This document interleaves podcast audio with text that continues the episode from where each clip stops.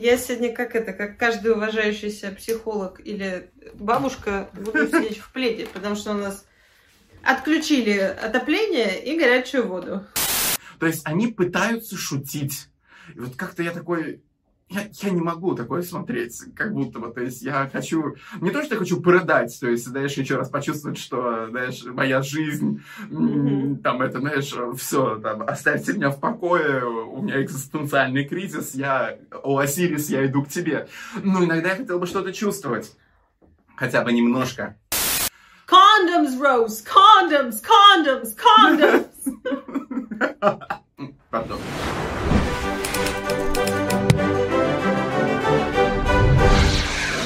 Доброго времени суток, наши дорогие зрители! С вами снова некультурные Андрей Дмитриев Радвогин, наш специалист культуры и моды, и я, Ванченко Алена, специалист психологии, психотерапии и прочих сумасшедших дел. А, сегодня мы решили с вами поговорить на одну такую занимательную тему. Вы, скорее всего, видите название этого видео, поэтому секреты я вам не раскрою. Но а, секрет самой темы раскроет для нас сегодня Андрей. Андрей, Пожалуйста, на что нас натолкнули нынче культурные новости? А, итак, скорее всего, тема у меня будет звучать именно в форме вопроса. И перед вами очередной выпуск, где Андрей что-то не понимает, и на этот раз он не понимает совершенно ничего. Ты, Поскольку... уже, ты уже третий раз, мне кажется, так начинаешь. Да, я третий раз так Все начинаю. ты понимаешь просто. Нет, я понял, что я могу использовать э, формат наших бесед именно для того, чтобы немножко расширять свой кругозор. Но если мне это интересно, может быть, еще кому-то интересно. Ну и на самом деле, поскольку я не касаюсь именно э, темы психологии, всего вот этого mm-hmm. вот умного, с образованием, с практикой, а больше взаимодействия с культурой, я бы хотел задать вопрос. Действительно, то, что касается mm-hmm. современного психологического здоровья народонаселения и даже может быть а, больше касаться подрастающего поколения. Поскольку вы, наверное, замечали, особенно в этих ваших интернетах, как часто появляются всякие статьи, посты о том, что, боже мой, вот никогда такого не было, и целое поколение растет, и все они у себя там что-то находят, и все они с биполяркой, и все они в депрессии, и все они прям совершенно какие-то не такие. Вот мы-то жили, и все у нас замечательно. При этом, как человек, который все-таки взаимодействует с модой, который взаимодействует с популярной культурой, я не могу не замечать, что вокруг именно психологических расстройств строится этакий культ а, где эти расстройства, они эстетизируются, где в фотографиях, mm-hmm. где в мемах, в постах, в чем угодно, с помощью чего распространяется информация, все больше и больше мы как раз видим эту тему, где мы не привлекаем а, внимание к самой проблеме, к ее профилактике, лечению, осведомленности, а больше смакуем это. То есть, ну, а, проводя аналогии, как будто бы возвращается наше соленое, там, наше там поколение молодежи, когда также там эстетизировались а, образы и, может быть, алкоголя, никотиновой зависимости и вот что-то в этом роде. Угу. То есть для меня действительно очень важно разобраться, а, что в этом вот сиюминутная мода, то есть в чем может быть причина, почему, смотря сериалы, те же самые, которые, ну, как бы должны привлекать внимание а, к явлению и действительно менять мир к лучшему, они в первую очередь становятся становится, как, знаете, что-то эдакое кемповское. Кстати, обратите внимание, мы уже обсуждали а кемп в одном из наших выпусков. Да, ну ладно. Объясни на всякий случай, что это такое. Ну ладно, кемп это такая, знаешь, это ускользающая да, идея. А, кемповская, то есть создание очень яркого персонажа, который выбирает себе самые сливки из популярной культуры а, и адаптирует их для привлечения внимания вот, к своему герою.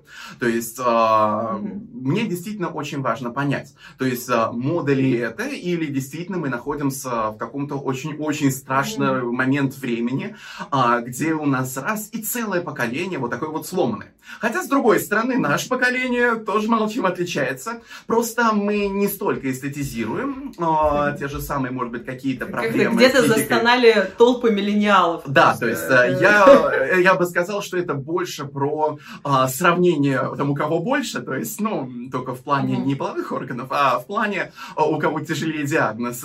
Или же, опять-таки, а, вечное хождение mm-hmm. кругами вокруг темы а, вот именно детских психотравм. То есть это не настолько вот так я ярко, не настолько выплескивается именно в какой-то, может, визуальной составляющей, а, ну или именно как в культуру, но оно тоже присутствует. Mm-hmm. То есть действительно нужно понять, что же сегодняшним временем существует, а, на что нам обратить внимание, ну и в целом вообще почему mm-hmm. люди так склонны, а, даже вот если они видят нечто, что должно помочь исправиться, mm-hmm. излечиться, выйти из тьмы в сторону света, они не воспринимают это послание, а воспринимают послание ребята, это так классно, почему бы нам не воспроизводить это, и люди к нам потянутся. Угу. Угу. Ты знаешь, вот ты э, неплохо упомянул про зависимости сначала, да? Э, во многих странах были моратории на алкоголь в 20 веке, mm-hmm. мы это помним. И э, сам по себе алкоголь, он портретизировался как часть свободы. И вообще свобода, которая приходила, там в том числе и наркотики, и прочие зависимости, да, э, частью свободы 90-х, я очень хорошо это помню, э, потому что у меня папа их курил, были вот эти э, пачки Camel. Угу. Помнишь, да, когда, собственно, распался, распались советы, и был момент, когда начали появляться не только жвачки Love East, но и в том числе сигареты, вот эти такие классические, американские. И это было частью, каким-то, знаешь, знаменем свободы, с одной стороны, с культурной стороны. С другой стороны, в современности мне прям хотелось бы даже создать небольшой дайджест болезней, которые, в принципе, очень сильно э, так портретизируются как очень клевые. А, это биполярное расстройство, да, с которым связано огромное количество всяческих э, сложных мифов. Мы про него тоже уже как-то говорили. Это а, опять же, мы с тобой в прошлые выпуски, уже в этом году затрагивали историю про ПП. Я думаю, что вот с модой это одна из э, самых таких заболеваний, которые чаще всего встречаются касательно моды или мира гламура, или селебрити, или там дизайнеров и так далее. Э, а это заболевание, тем не менее. Мы, э, когда разговаривали с тобой до записи, э, ты очень круто упомянул историю про аутизм. Mm-hmm. Аутизм переживает волну популярности, потому что, э, как многие болезни, он пересматривается, пересматривается, пересматривается потихоньку, да, что считать аутизмом. Например, э, отпадают такие болезни, как э, синдром Аспергера, его больше не ставят, считается, что теперь у аутизма есть, дескать, некоторый спектр, а значит, даже человек, у которого есть небольшие признаки, может найти себя на этом спектре, и он такой, ну все, я нейронетипичный человек. Это, кстати, новое модное слово. Нейронетипичный. То есть что-то у тебя там с ходом да, динамики твоих мозгов э, отличается от нормы. Это тоже считается очень крутым. Да? Синдром дефицита внимания популярен. Э, потом э, трансгендерность. Да? Вот мы когда обсуждали еще тоже с тобой эту тему заранее, Одна из первых вещей, о которых я подумала, это как раз то, что вот в 22 году и уже даже в 23-м там какое-то количество невероятной селебрити выходят, mm-hmm. ну, выходят, делают каминг-аут как трансгендеры.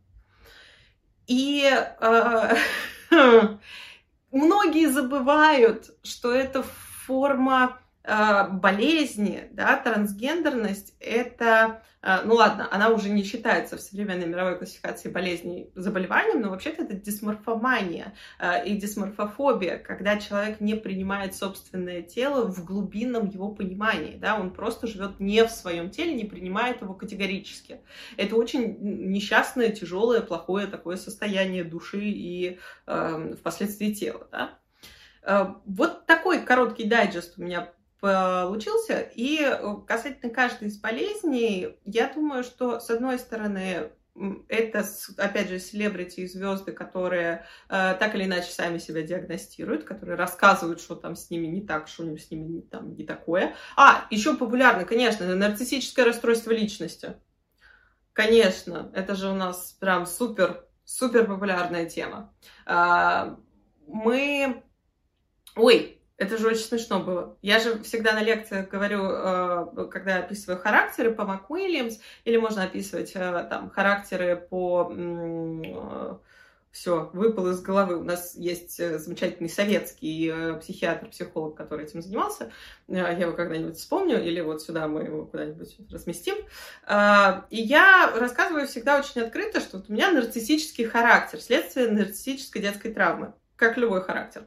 И мне в какой-то момент там начинают писать под видео или под комментариями, типа, а вам можно работать психологом? Я такая, в смысле? Ну, то есть люди не понимают, что такое характер а, и какие есть там особенности у разных характеров, и что такое расстройство. Расстройство — это болезнь. Вот нарциссическое расстройство его с легкой руки у нас нынче всем тоже любят ставить. А, социопатия тоже была, переживала какой-то момент, очень большой пик популярности, когда выходили всякие там типа сериалы как раз-таки про... А, как этот был сериал про чувака, который убивал маньяков? Маньяк, который убивал маньяков. Помнишь? Угу.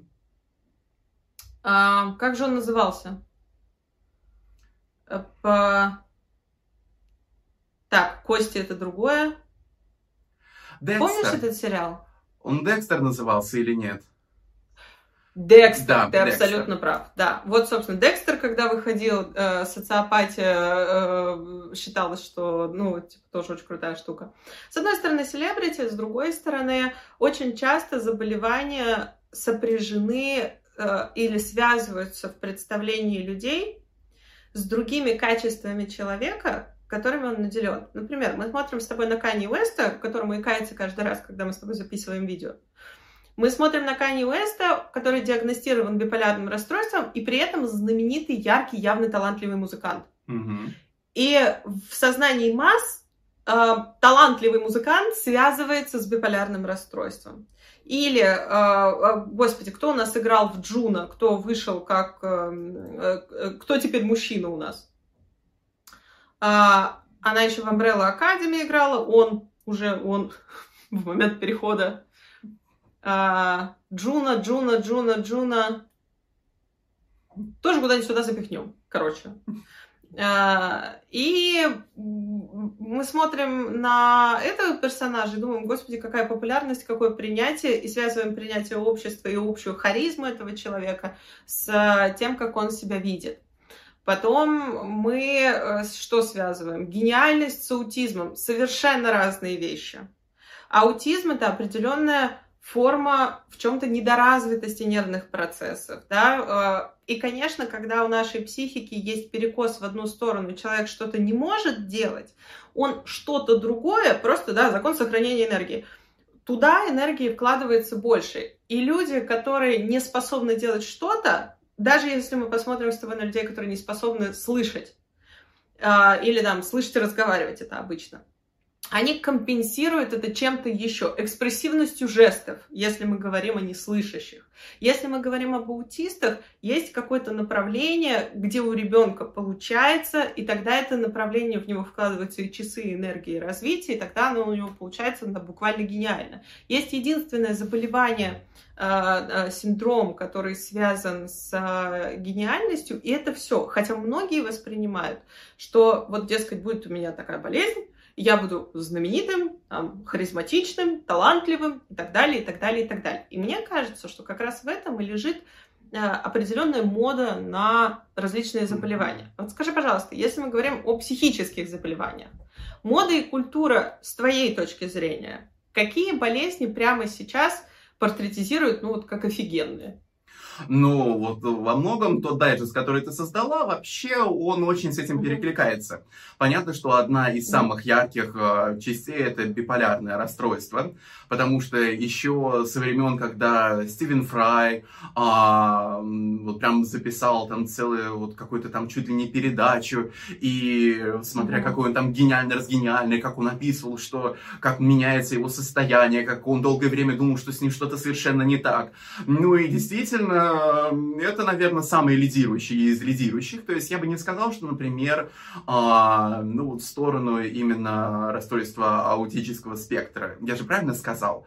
Угу. а, идет вот такой же интерес. То есть я бы больше выделил вот что-то в сторону социофобии. То есть а, когда угу. действительно проблемы современного мира, его перенасыщенности информации, с которой человек не может справиться и где он чувствует себя неуютно, уютно, загоняется в очень уютную такую и очень, так я сказал, оквадраченную, наверное, идею, что так я просто ну, социофоб, то есть, ну вот я, наверное, как-то вот дистанцируюсь и не просто дистанцируюсь, как бы идя с радаров, у меня будет вот очень красивое это описание, то есть, ну понятно, что а, я бы не позавидую людей действительно с подобным расстройством, знаешь, совершенно не позавидую, но это в какой-то момент уже стало настолько распространено, что а, это, знаешь, как вот а, уже используется как нарицательное. То есть а, сначала все уверовали в идею про экстравертов и интровертов, а, а потом оказалось, что с ним все-таки достаточно сложно работать, потому что тоже как-то все очень так неоднозначно, все в каких-то спектрах построено. А потом оказалось, что и вот эта вот социофобия тоже не то, что нам кажется. То есть, угу. скорее всего, здесь вот именно мы затрагиваем или одно направление, которое помогает человеку так или иначе описать как-то свое состояние, с помощью которого которого он отделяется от окружающего пространства, но при этом как бы не хочет выпадать и у которого будет определенный повод. То есть сюда же можно добавить то, что в какой-то момент э, все стали писать о депрессии. То есть, и в, когда ты понимаешь, э, и когда ты видишь знакомых людей, у которых настоящая депрессия, ты думаешь, что, боже мой, ребята, вы просто не представляете, о чем вы тут пишете, какой да, кошмар. Пороху не нюхали. То есть, mm-hmm. э, вот самое жуткое, что вот в популярной культуре депрессия где-то вот рядом с социофобией находится. Или, с другой стороны, как раз биполярная, которая показывает, что, в принципе, вот э, там очень много связи с идеей гениальностью, яркости, вот этой какой-то очень надрывной, драматичной театральностью. То есть я бы, наверное, выделил какие-то вот эти три позиции. То есть э, именно mm-hmm. то, что про аутический спектр и связью с гениальностью, об этом, скорее всего, не так часто можно увидеть, сколько того, что давит как раз, наверное, какие-то болевые точки современного общества, современной молодежи. Ну, потому что, как ты понимаешь, если говорить там про пубертатный период, и когда у тебя mm-hmm. там в голове там эти взрывы, разрывы, и все что-то новое растет, и все меняется, ну, понятно, там очень хочется на себя примерить вот то, что в это вписывается. Или же это может быть объяснено вот как раз вот это вот социофобия депрессии, или вот это вот раскачивание, вот эти страшные качели, ну это же, конечно, биполярное расстройство. То есть вот этого больше всего я и вижу, наверное, в моде. Притом, знаешь, очень интересно есть пример, я о нем почему-то сейчас вот как раз подумал. Mm-hmm. У Александра Маккуина есть фанта... была, ну, нет, для меня Маккуин, он все равно живой или мой небесный да? покровитель. А, у него была просто феноменальная коллекция ВОЗ, она была в самом начале 21 mm-hmm. века показана, и она была посвящена нашей как раз вот этой дисморфофобии.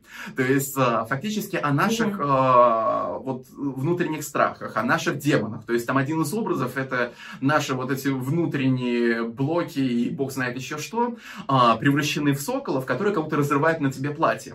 То есть девочки там были... Mm-hmm полностью а, ну, как раз так застилизованы, как будто бы, да, они проходят лечение. А, там были из флагманских платьев наряды, которые, ну, фактически создавали вот образ современный, вот, знаете, аватаров соцсети, где в основе всего были отполированные пластины раковин, которые делали как будто бы тебе настоящую такую а, непробиваемую такую драконью кожу, а поверх были красивые вышивки. То есть, типа, смотрите на вышивки, а в меня вы вот никуда вот не попадете. А, а по центру вообще там была удивительная инсталляция, что там женщина категории плюс, обнаженная, лежала на ложе, из огромных, знаете, таких острых рогов, вокруг летали бабочки, а на ней была огромная такая а, полностью скрывающая лицо маска, от которой торчали просто вот какие-то вот питательные трубки, а, где в целом вот посыл был очень ясный, то, что вот женщина, ненавидящая свое тело, она вот уходит вот в эту раковину, она отрезает себя от жизни, то есть она не живет, а поддерживает просто свою жизнь, то есть вот эти вот питательные трубки, и вот эти вот бабочки, как вы понимаете, еще с эпохи барокко это сиюминутность нашей жизни. И ты понимаешь, что послание коллекции, оно вот было вот действительно, обратите внимание, то есть вот как вот наша вот эта вот ненависть к себе нас просто медленно убивает. Угу. То есть она может нас медленно сжигать или она может нас очень быстро убить. Но как ты понимаешь, как ты понимаешь, реакция на эту коллекцию, ее интерпретация совершенно иная. То есть как интересно, как вот действительно вот этот болезненный образ. А вот давайте устроим там какой-нибудь челлендж и будем их повторять, и тоже вот как-нибудь тоже вот красиво вот эстетизировать. То есть э, в целом... Челленджи, это да, как бич общества. Это вот меня как раз иногда и немного пугает. То есть, как ты видишь, у нас целая угу. серия а, роликов под названием «Что пугает Андрей?». Андрей пугает много. То есть, как вы понимаете, у меня тоже не все в порядке, совсем не все в порядке, но я, по крайней мере, пытаюсь Мы с этим работать. Отдельный, э, мы сделаем отдельный плейлист, который я назову «Андрей Пуглив». Андрей а, Пуглив. А, и вот прям... Да, так что в целом... Коллекция роликов. А, mm-hmm. В целом, а, именно когда ты контактируешь с модой, вообще популярной культурой в целом, mm-hmm. куда очень много чего входит, ты вот действительно понимаешь, что где-то вместо чего-то важного mm-hmm. остается только вот эта вот красивая эстетизация. А, и эстетизация, mm-hmm. которая, ну вот я очень не люблю вот это очень пошлое выражение для привлечения внимания, но как, mm-hmm. по-другому, как по-другому сказать, я здесь не могу. Просто совершенно. И в то же время, в то же время, ну, все-таки мы как бы заранее продумаем темы наших роликов, а не так, что «Алена, о чем мы сегодня поговорим?» «Хо-хо-хо, не знаю», сказала Алена, вынимая монокль из глаза. «Давай поговорим про расстройство пищевого поведения». «А давай», ответил Андрей и щелкнул веером. А, ну, я почитал достаточное количество статей, которые разнятся просто страшно. То есть, ну, в основном мне было интересно посмотреть на мнение разных психологов, а, то, что касается именно подростков. И тут мнения, конечно, очень разделяются. То есть, э, наверное, самыми крупными э, из них, то есть я не буду э, рассматривать те, которые там с гипнозом связаны и еще бог знает чем, я всякое прочитал. Всегда нужно смотреть самые разные мнения, потому что некоторые, ну, по крайней мере, вы хотя бы себе шутки до конца жизни нацепляете. Но два таких прям противоборствующих лагеря, один из которых говорит о том, что на любую жалобу нужно обращаться обращать внимание. То есть э, все время нужно к этому прислушиваться. То есть э, вы можете там потерять, вы можете то, вы можете все. То есть э, там именно mm-hmm. пристальное внимание, отслеживание первых сигналов, опять-таки попытка выявления на самой ранней стадии, купирование, общение с семьей и много-много-много-много, то есть очень многослойная тема. Или вторая, которая не такая критичная, где рассматривается именно больше о том, что это подростки. То есть то, что мы действительно рассматривали в теме, которая касалась а, трансгендеров, а, что там все только начинается, и что загоняется вот в эти вот рамки, то есть, а, ну, не, я, конечно, понимаю, понимаю, что э, из-за отсутствия, mm-hmm. скажем так, а, может быть, какой-то полезной информации, проверенной осведомленности в целом, вот и расцветает бесконечно mm-hmm. вот это серфинг по интернету а, и попытки поставить себе самому диагноз. Но там yeah. просят на это обращать внимание все-таки очень пристально, но с другой стороны, чтобы опять-таки не навредил себе, как говорится, дитятка, чтобы себе вот этого всего нового не набрало, чтобы оно на себя вот не взяло а, бесконечные вот эти вот расстройства, потому что, ну, как вы понимаете, все равно культура окружающая очень сильно на нас влияет. И если человеку втемяшится в голову, что у него то или иное расстройство, конечно же, ну, знаете, это не самое а, сбывающееся пророчество, но ничего хорошего в этом тоже нету. Так что вот э, я бы, в общем-то, на это да. еще обратил внимание. Мне очень интересно именно твой взгляд. Потому что и те, и те, ну что mm-hmm. мне вот нравится именно, когда ты смотришь на разные мнения, приводят mm-hmm. достаточно веские аргументы. А, хотя где-то я все-таки больше вижу обиды на своих родителей. Кстати, между прочим, там я бы сделал какое-то определенное ранжирование по возрасту uh-huh. а, определенному, но да. не буду а, уж слишком уж опять-таки углубляться. А, где-то все-таки с такой более отстраненной позиции. Ты знаешь, у меня на эту тему есть несколько комментариев. Первый э, по поводу ранжира. Э, ну, просто последним сказал. И я вспомнила, я писала лекцию о том, как справляться с тревогой у детей, как им помогать. А, и там как раз вот этот удивительный мистический подростковый возраст, неизвестный 10 лет нашей жизни, а, я его делила на ранний подростковый и поздний подростковый, потому что там примерно от 11 до 14, от 15 до 18 условно можно поделить основные процессы, хотя бы, которые происходят э, с организмом ребенка и с психикой. И я помню, что у меня смотрела там моя мама, которая клинический психолог, она смотрит что-то на мою лекцию и такая говорит, нет такого определения. Я говорю, в смысле? Ну, нет такого, что такое ранний подростковый, поздний подростковый, нет такого определения. Я говорю, теперь есть. потому что невозможно скинуть 10 лет жизни человека, очень активного его развития, в одну и ту же категорию. Так не, ну, так не можно. Вторая вещь касательно э, родителей. Как, э, меня, конечно, каждый раз удивляет, как, становясь взрослыми родителями, мы очень быстро забываем, каково это быть детьми. Как это страшно, непонятно, сложно, э, как это все, знаешь, на острие всегда. И если об этом помнить, мы, для нас гораздо более логичнее становится восприятие того, что вот у подростков, да, вот этой средней группы, там, начиная с... Тоже пубертат у кого-то начинается в 10, у кого-то в 12 условно, да, никто не знает. Первые полюции, когда у нас были? Вот сиди и высчитывай с сексологом потом. И э, вот этот подростковый возраст, очень э, понятной становится идея, что вообще-то подростки, они очень сильно другие. Более того, если мы смотрим с тобой в классическую психиатрию, у подростков психика в норме своей это то, что у взрослых не в норме. Объясню на пальцах. Есть там пять уровней психического здоровья личности. Один, который мы никогда не встретим, он называется идеальный.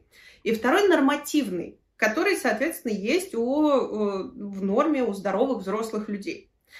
Есть еще третий уровень и четвертый уровень, который называется уровень заострения акцентуации, проявления характера, неадекватных действий иногда, это нормальный для подростков уровень. Подростки все психически гораздо более гибкие, восприимчивые и реактивные, чем взрослые. Это естественный процесс. Он на фоне гормональных изменений идет, на фоне других изменений нашего тела, роста, на фоне роста, да, там, появления интеллектуального мышления и так далее. Конечно, о подростках здесь очень важно понимать, что люди, которые рассказывают о болезнях подросткам, находятся, ну, как под, под, под обоюдоострым мечом, да, с двух сторон. И здесь сразу хочется вспомнить, что такой интересный момент. Контр-сила моде получается законодательство и образование.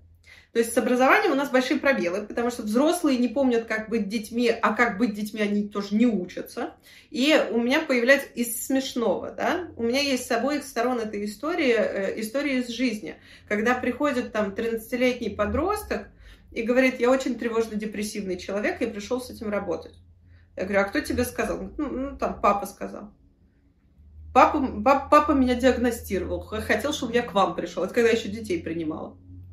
Это, поэтому я больше детей не принимаю, да? Вот раскрылась тайна. С одной стороны. С другой стороны, есть люди, которые годами живут а, с клинической депрессией, которые годами живут с расстройствами. А, Причем это там биполярное расстройство не единственное, которое есть. Есть э, стероидное расстройство, нарциссическое расстройство, есть э, пограничное расстройство личности, есть, есть много заболеваний, которыми может болеть наша психика годами живут, на них все забивают, не обращают внимания, а потом, оказывается, там в 20-30 лет они диагностируются у психиатра, и оказывается, что их жизнь могла бы быть сильно легче. Кого спасать? Тех или тех? Тех, кто с детства им вдолблено, что они больные, или тех, кто с детства им сказано, все ты придумываешь?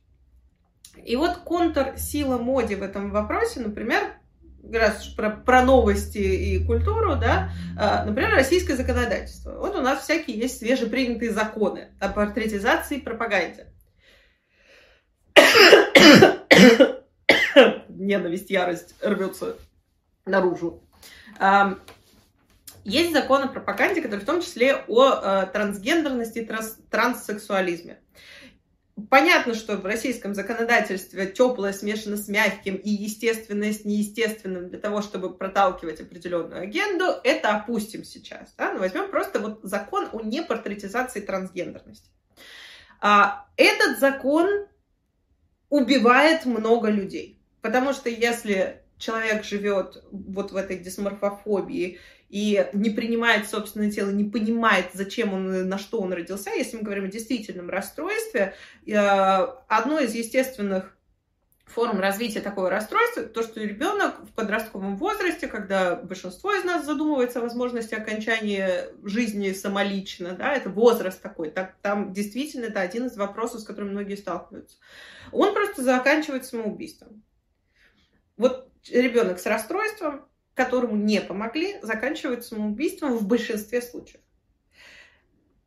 Но тем же самым спасают большое количество жизней. Потому что подростки, которые не являются трансгендерами и не являются носителями этого расстройства, они что делают? Они попадают в пубертатное состояние, собственно, в свой пубертат.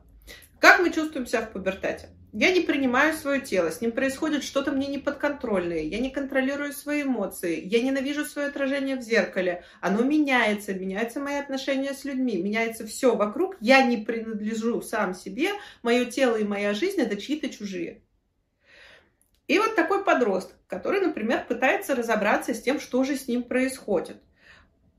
Людей редко удовлетворяют простые ответы они тоже идут в интернет и видят, например, какое-нибудь интервью трансгендерного человека, который говорит, я никогда не чувствовал себя своим, в, в своем теле, я вот э, не принимал, как будто моя жизнь мое тело не было моими.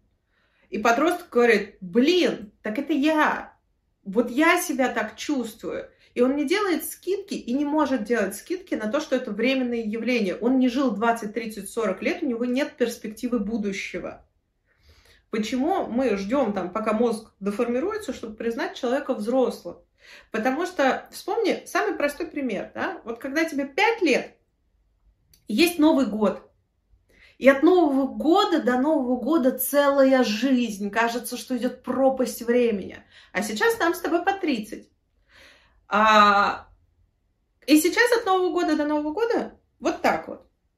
Моментально летят месяцы. Это не потому, что длина года поменялась, это потому, что наше восприятие времени исходит из перспективы нашей жизни. Сколько я прожил, потому что в пять лет э, от Нового года до Нового года это одна пятая моей жизни, а в 30 лет одна тридцатая. И она воспринимается меньше. И у ребенка нет такой перспективы, он говорит, я трансгендер, начинает там с родителями воевать на эту тему, потому что антагонизм родителей в этом возрасте наступает. Начинает, э, там, не дай бог, в какой-то момент э, не предназначенные для него гормоны э, колоть или там потреблять, начинает перевязывать грудь, если это девочка, и так далее, и так далее, и так далее. Начинает наносить непоправимые изменения собственному организму. И вот этот закон о непортретизации, да, давайте помолчим о том, что такое есть. С одной стороны, он, безусловно, смертелен для кого-то. С другой стороны, для большого количества людей он э, потенциально жизнетворен. И здесь получается моральный вопрос, что ценой меньшинства спасает большинство. И мне это напоминает задачку классическую морали, когда есть вагонетка, которая вот по двум путям едет, да, и ты переключаешь стрелку. На одном пути лежат пять человек, а на другом один. Куда ты переключишь? И там, и там ты все равно будешь убийцей. И э, насколько это правильно или неправильно, я, наверное, судить не берусь. Меня всегда эта задача пугала. Но то, что подростки, во-первых, наиболее восприимчивы, а во-вторых, их имеет смысл защищать в любом ключе. Но с другой стороны, э, вот они выросли, их не диагностировали, и они прожили 20, 30, 40 лет своей жизни с недиагностированным расстройством, и от этого э, там еще качество жизни потеряли очень сильно. Тут, тут, не, тут не тяжело сказать, да, то есть имеет правду какую-то и, те, и тот лагерь и другой, но, э, на мой взгляд, имеет смысл говорить о том, что хотя бы просто психические болезни существуют не э, давать описание ну, там, на всех возможных сайтах, не с легкой руки диагностировать своих близких, а, а вместе в том числе с идеей того, что психические расстройства существуют, и это норма, потому что это правда норма в современном обществе. У нас есть разное количество, там, огромное количество депрессий, огромное количество психосоматических заболеваний, огромное количество э, там, реактивных всяких образований, расстройств, травматичных расстройств и так далее – и стоит понимать, в каком виде мире мы живем, и что с нами это тоже может быть там точно так же, как простуда. Да? Одна из самых больших вещей, которые я объясняю людям, а, которые ко мне приходят с депрессией диагностированной, что это не их вина. Потому что ко мне приходят с диагностированными расстройствами, и они говорят, почему я? Почему я ненормальный? Почему я не такой? Почему вот, ну, почему я? Чем я виноват? И объяснить, что человек ничем не виноват, что болезнь не выбирает, это естественное меню каждый раз с любым заболеванием, с любым расстройством. Болезнь не выбирает. Она не плевать, хороший ты человек или плохой. Вот об этом стоит рассказывать. Но при этом стоит также рассказывать, что диагностировать психическое расстройство может только психиатр на территории России.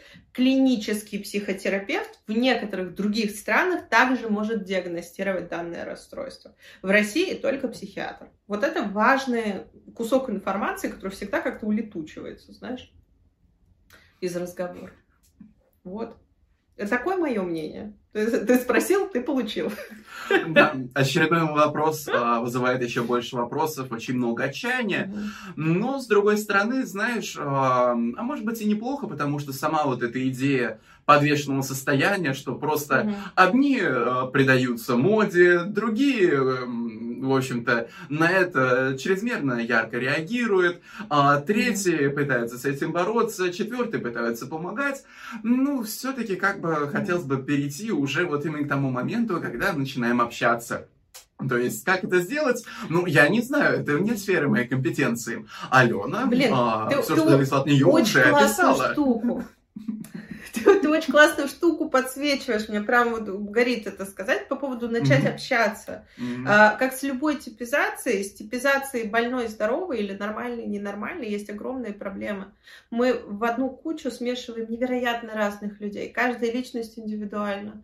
Каждый там мозг индивидуален, э, каждая психика индивидуальна.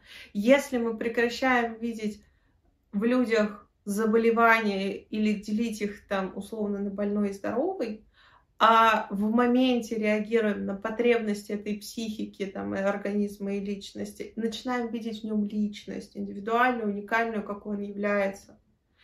И взаимодействовать с ним, исходя из того, что он вот такой, вот это его розданные карты да, на жизнь. И это такой человек какой в деталях можно выяснять. Ну, точно совершенно не похожий ни на кого другого.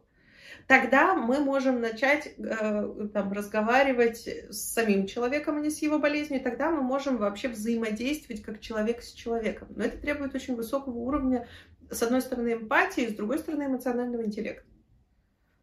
Хм который есть. Ну что, а это, кстати, очень неплохая, может быть, знаешь, такая подытоживающая, угу. а, мысль о том, что что делать пока не совсем ясно. Ну, знаешь, это как, э, как перестать делать так, чтобы мода не убивала планету. Надо меньше покупать. А что для этого нужно сделать? А быстро это сделать нельзя. Нужно очень долго разрабатывать инструменты, которые постепенно людей приведут к тому, чтобы mm. все это изменить.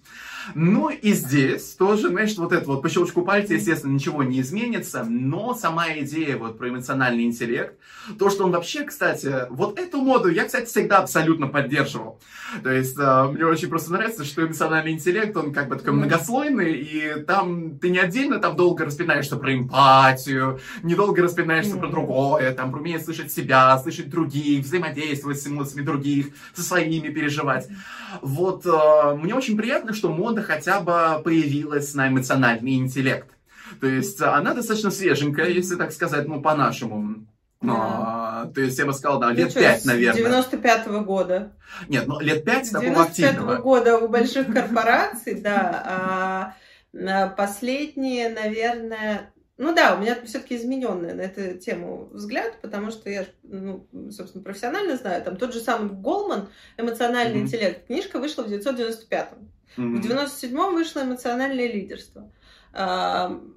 Это единственные года, которые я помню. Но мне очень интересно, вот э, я сейчас тебя слушала и поняла, что неожиданно за время нашего разговора поменялось мое мнение, у меня есть интересная идея на эту тему, потому что э, я всегда как-то была очень сильно уверена и стояла на том, что противостоять, крити... э, противостоять моде может критическое мышление. Mm-hmm критическое мышление в плане того, что все ставить под вопрос, все примерять, все как-то вот э, прикидывать, обмерять, оценивать и так далее. А вот сейчас в нашем разговоре я понимаю, что ответом на очень человеческие вещи противостоянию моде как массовому явлению может быть как раз эмоциональный интеллект, как mm-hmm. отношение человека к человеку. Мне кажется, это довольно интересная интересный угол мог бы быть. Вот. Потому что, знаешь, все-таки критическое мышление мне не всегда кажется очень уж поддается такой массовой комфортности, а, если можно так сказать. Да. А вот э, эмоциональный интеллект, он как идея очень хорошо в это вписывается. То есть на очень большие группы людей. А, и таким образом, ну, я считаю, что как раз это как инструмент очень-очень неплохой.